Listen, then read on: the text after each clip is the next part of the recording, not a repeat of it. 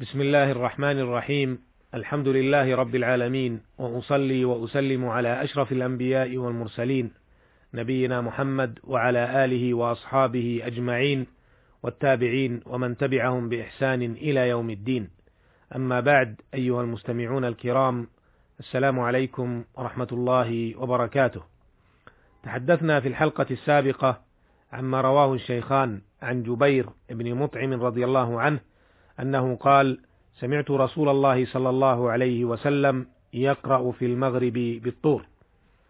وعما رواه الشيخان عن البراء بن عازب رضي الله عنهما أن النبي صلى الله عليه وسلم كان في سفر فصلى العشاء الآخرة فقرأ في إحدى الركعتين بالتين والزيتون فما سمعت أحدا أحسن صوتا أو قراءة منه.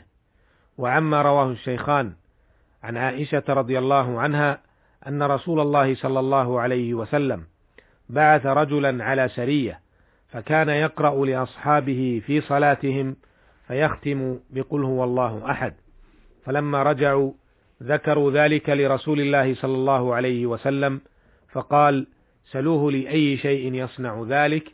فسألوه فقال لأنها صفة الرحمن عز وجل فأنا أحب أن أقرأها. فقال رسول الله صلى الله عليه وسلم أخبروه أن الله تعالى يحبه. وعرفنا ما في هذه الأحاديث العظيمة من فوائد جليلة.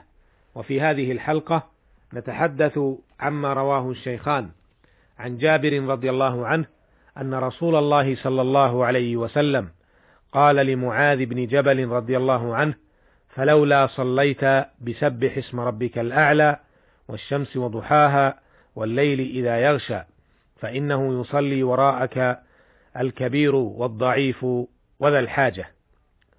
فإنه يصلي وراءك الكبير والضعيف وذو الحاجة.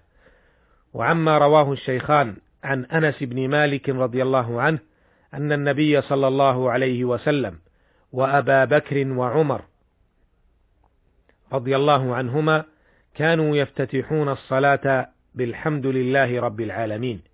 وفي رواية صليت مع أبي بكر وعمر وعثمان رضي الله عنهم فلم أسمع أحدا منهم يقرأ بسم الله الرحمن الرحيم. ولمسلم صليت خلف النبي صلى الله عليه وسلم وأبي بكر وعمر وعثمان رضي الله عنهم فكانوا يستفتحون الصلاة بالحمد لله رب العالمين لا يذكرون بسم الله الرحمن الرحيم في أول قراءة ولا في آخرها. هذان حديثان جليلان فيهما أحكام وفوائد ودروس تهم كل مسلم في صلاته نقف معهما الوقفات الآتية. الوقفة الأولى حديث جابر رضي الله عنه في توجيه الرسول صلى الله عليه وسلم لمعاذ بن جبل رضي الله عنه له قصة وهي أن معاذا رضي الله عنه كان يصلي مع النبي صلى الله عليه وسلم ثم يرجع فيصلي في قومه بني سلمة بني سلمة وأنه صلى بهم العشاء يقرأ بالبقرة والنساء فانصرف رجل فبلغه أن معاذا نال منه فأتى النبي صلى الله عليه وسلم فشكى إليه معاذا فقال صلى الله عليه وسلم أفتان أنت يا معاذ ثلاث مرات لولا صليت بسبح اسم ربك الأعلى والشمس وضحاها والليل إذا يغشى فإنه يصلي وراءك الكبير والضعيف وذو الحاجة. الوقفة الثانية مما يلحظ في توجيه رسول الله صلى الله عليه وسلم لمعاذ بن جبل في التخفيف من القراءة وعدم إطالتها هو خشية الفتنة، فأحوال الناس مختلفة سنا وقوة وانشغال بال، فمن يطيل إطالة واضحة فقد يعرض الضعيف للسقوط، والكبير للملل، والمنشغل لترك الصلاة مع الجماعة، وهكذا، وعليه فينبغي للإمام أن يكون فقيها في إمامته، واعيا لأحوال مأموميه فلا ينظر إلى شبابه وصحته وفراغه دون النظر إلى الآخرين. ويكفي أن الرسول أن الرسول صلى الله عليه وسلم سمى هذا العمل فتنة. أما إذا صلى الإنسان لنفسه أو مع أناس أقوياء فلا مانع من الإطالة بحسب رغبتهم. فقد كان الرسول صلى الله عليه وسلم يطيل الصلاة أحيانا حتى إنه ثبت عنه كما مر معنا في حلقات سابقة أنه قرأ في المغرب بالمرسلات والطور والأعراف والحاصل أنه ينبغي للإمام أن يراعي أحوال المأمومين وعليه فما يفعله بعض من يتولى الإمامة بالإطالة وخلفه الكبير والضعيف أو ينظر إلى ظروفه دون ظروف الآخرين فهذا ممن جانب الصواب وضعف فقهه في إمامته فيخشى أن يقع في أخطاء أخرى. الوقفة الثالثة حسن خطاب رسول الله صلى الله عليه وسلم لمعاذ رضي الله عنه حيث أبدى استنكار الفعل ووجهه للصواب بصيغة العرض المناسبة فلا يعني هذا التعنيف في التوجيه والتعليم بل على المسؤول والموجه أن يراعي حال الخطاب للتنبيه على الأخطاء فلا يصحح الخطأ بخطأ مثله.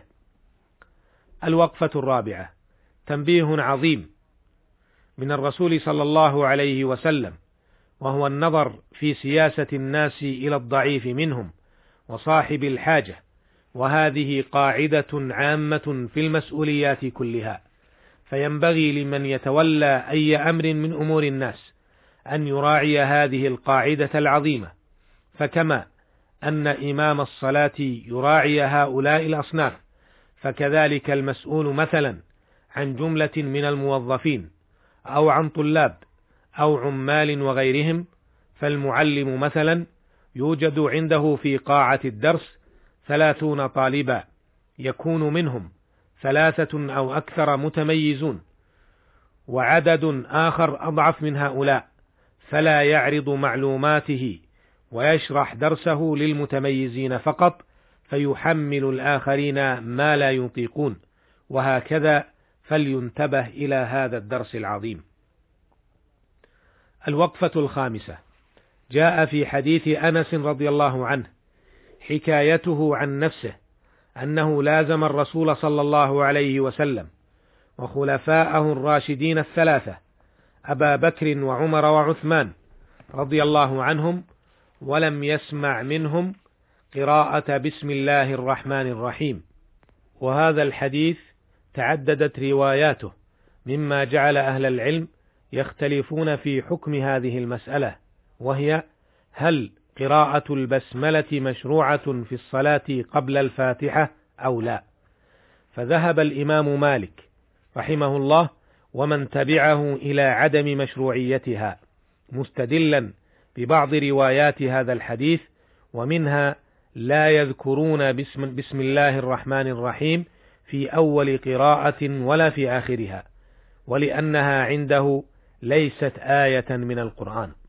وذهب الجمهور وهم الأحناف والشافعية والحنابلة إلى استحباب البسملة في الصلاة مستدلين بعدة أدلة منها ما رواه البخاري رحمه الله عن أبي هريرة رضي الله عنه أنه صلى فقرأ بسم الله الرحمن الرحيم حتى بلغ ولا الضالين حتى إذا أتم الصلاة قال إني لأشبهكم صلاة برسول الله صلى الله عليه وسلم. ثم إن الجمهور رحمهم الله تعالى اختلفوا في الجهر بها في الصلاة الجهرية هل يجهر بها أو لا. فذهب الإمام الشافعي رحمه الله ومن تبعه في ذلك إلى الجهر بها مستدلا بما رواه البخاري رحمه الله من حديث أنس رضي الله عنه حين سئل عن كيفية قراءة النبي صلى الله عليه وسلم فقال كانت مدا ثم قرأ بسم الله الرحمن الرحيم. يمد بسم الله ويمد بالرحمن ويمد الرحيم. وذهب الإمامان أبو حنيفة وأحمد رحمهما الله تعالى ومن تبعهما إلى أن المشروع الإسرار بها لما دل عليه حديث أنس رضي الله عنه فهم حملوا نفي القراءة في بعض روايات الحديث على قراءتها مع عدم الجهر بها جمعا بين الأدلة فيحصل العمل بالأدلة جميعا. أما استدلال الشافعية رحمهم الله فلا يستقيم في المسألة فإن الحديث يدل على صفة قراءة النبي صلى الله عليه وسلم لا على أنه يجهر بالبسملة في الصلاة.